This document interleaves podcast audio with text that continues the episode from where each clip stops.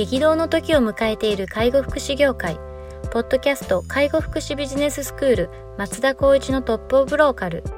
大手外資系アパレル会社のトップセールスマンから介護福祉事業経営者に転身した松田光一がこれからの介護福祉経営に求められるものについてお伝えしていきます。既存事業がうまくいかなくなってきた。今後の事業展開が不安などのお悩みを抱えている経営者の方。異業種から介護福祉業界への参入を考えている経営者の方。これからどんどん事業を拡大していこうと考えている経営者の方。など介護福祉ビジネスの入門から応用までさまざまなステージの方に楽しんでいただける番組です。こんにちは。ナビゲーターの松本真嗣です。ポッドキャスト介護福祉ビジネススクール松田光一のトップオブローカル。トップオーカルとは介護福祉技能において地域に密着し地域に愛されることで地域のナンバーワンになることです松田さん本日よろしくお願いしますよろしくお願いしますはい今日も行きたいと思います。えっと、今日はですね、ちょっとニュースを取り上げたいというふうに思っております。えっと、コロナ関連のニュースですね。はい。はい。えー、ではご紹介します、えー、新型コロナウイルス対策を助言する厚生労働省の専門家組織アドバイザリーボードが13日に会合を開いた。直近の感染状況などの分析を新たに公表。引き続き各施設でクラスターが多発していることなどを踏まえ、改めて国や自治体に対策の徹底を求めた。専門家組織の資料によると、直近1週間の全国の新規感染者数は10万人 ,10 万人あたり約274人、先週比1.06と増加傾向が続いている。直近の感染状況については、国内で地域差が生まれていると説明、特に地方で急拡大している地域があるとし、最大限の経過を呼びかけたとこですね。新規感染者数の増加要因としては、オミクロン株の BA2 系統への置き換わりが進んだこと、まん延防止措置、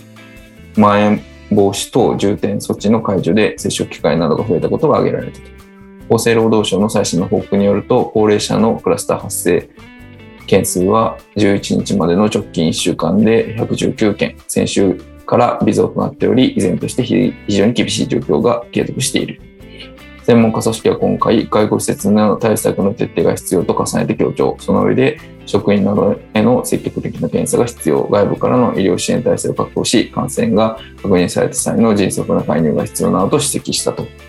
いうような内容です。まあ、この内容すみません。ちょっとニュース的にはちょっと古いものになってしまうんですけれども、まあ、まだコロナの状況っていうのは収束に向かっていないというところですので、ちょっと取り上げさせていただきました。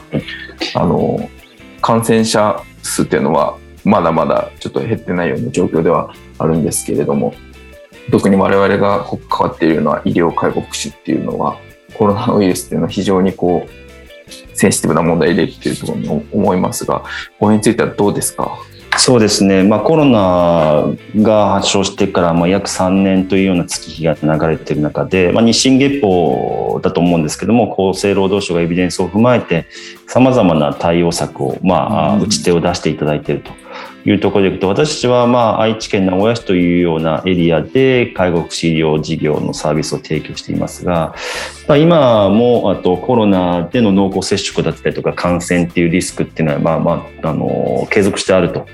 一方で最初の緊急事態宣言は何百人で緊急事態宣言のところは今何千人というところでもあのいわゆる、えっと、重点措置が解除されるような環境っていうこともあってもうウィズコロナの時代っていうのは、まあ、間違いなくあると。なので、まあえっと、コロナの前でいくとインフルエンザとかもありましたけどもそのレベル感に、まあ、なってきてるんじゃないかなというふうには思ってますと。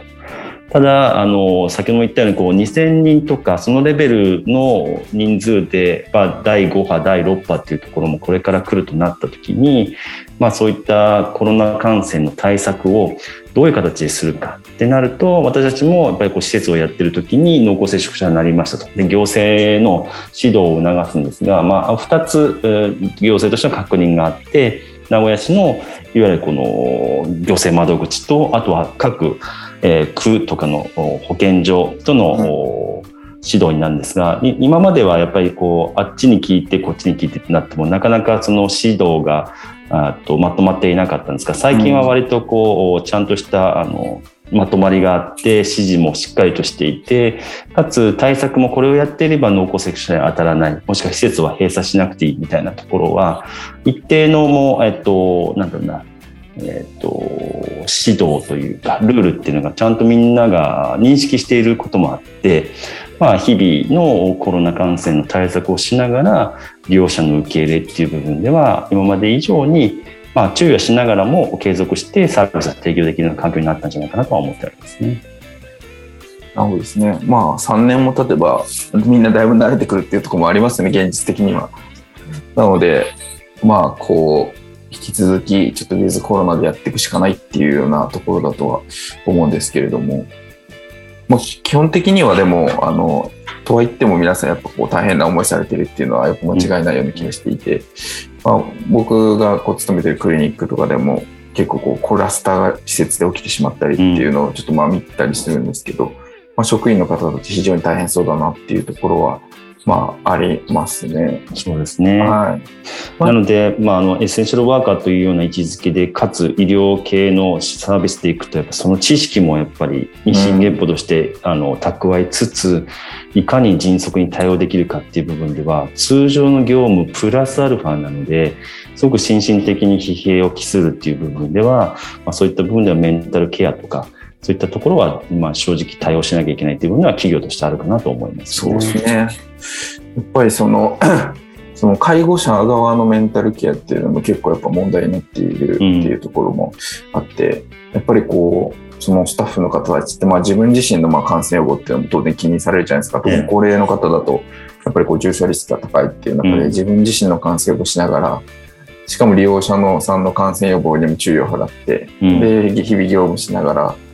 っていうようなところ。でそれだけでもただでさえこうストレス水準が高い状況にあると思うんですけど、うんうん、その中でしかもこうもし感染が起きてクラスター化してしまったってなってくると、まあ、より大きな心身に負担かかるっていうところがあると思うので、うん、やっぱこう経営層の方とか管理者の方たちはその辺のその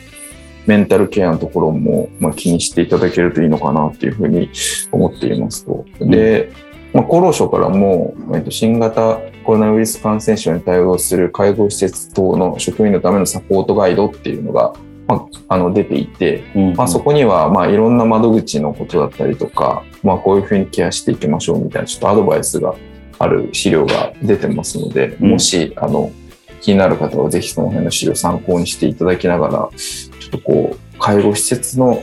コメンタルヘルスっていうところもちょっと見ていただけるといいのかなっていうふうにちょっと思いますね。そうですね。まあコロナがやっぱりこう発症してからはやっぱりこうこういった業界の中で仕事をするっていう部分での分別もあって離職が多くなったりとか。逆に言うと飲食店とかもあの潰れちゃってこっちの業界に来たりとかいろんな形でこのコロナの影響って世の中をまあ左右したと思うんですけどいわ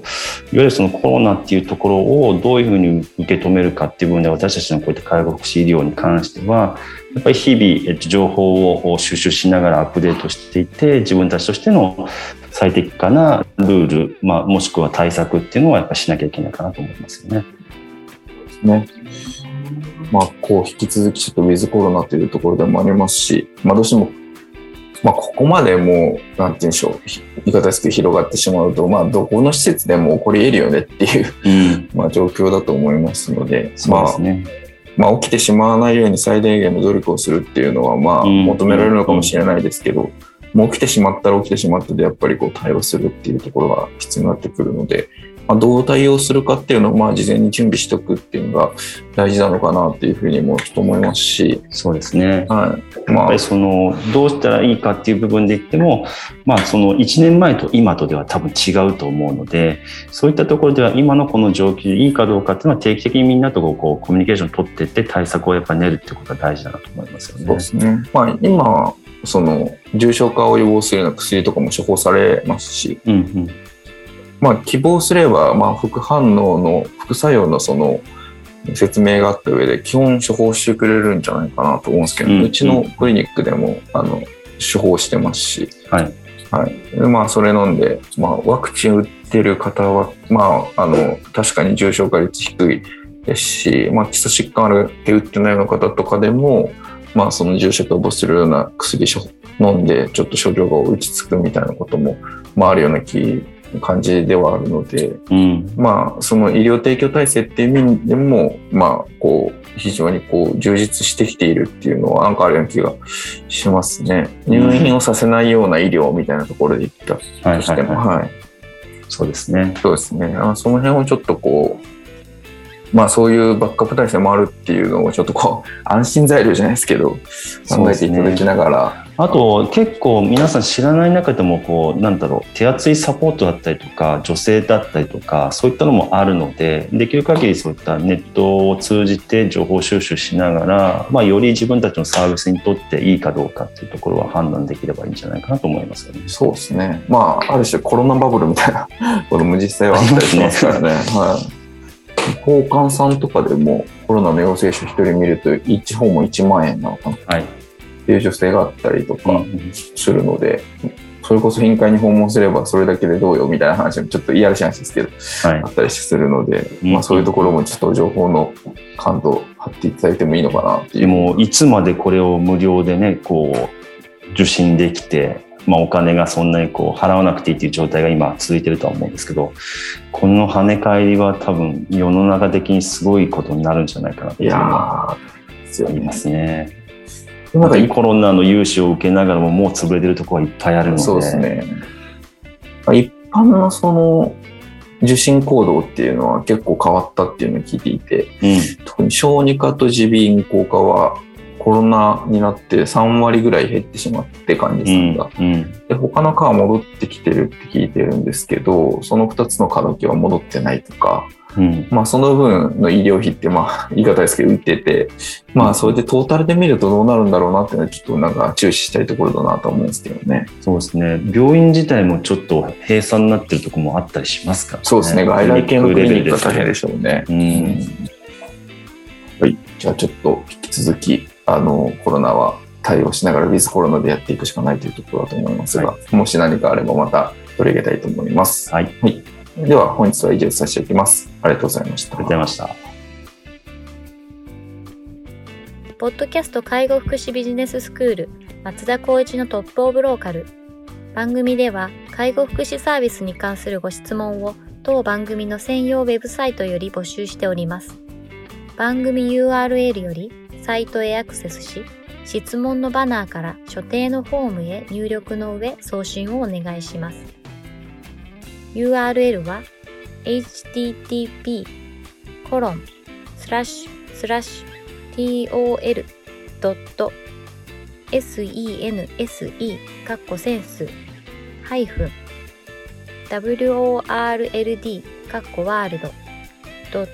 .com かっこコムになります。皆様のご質問をお待ちしております。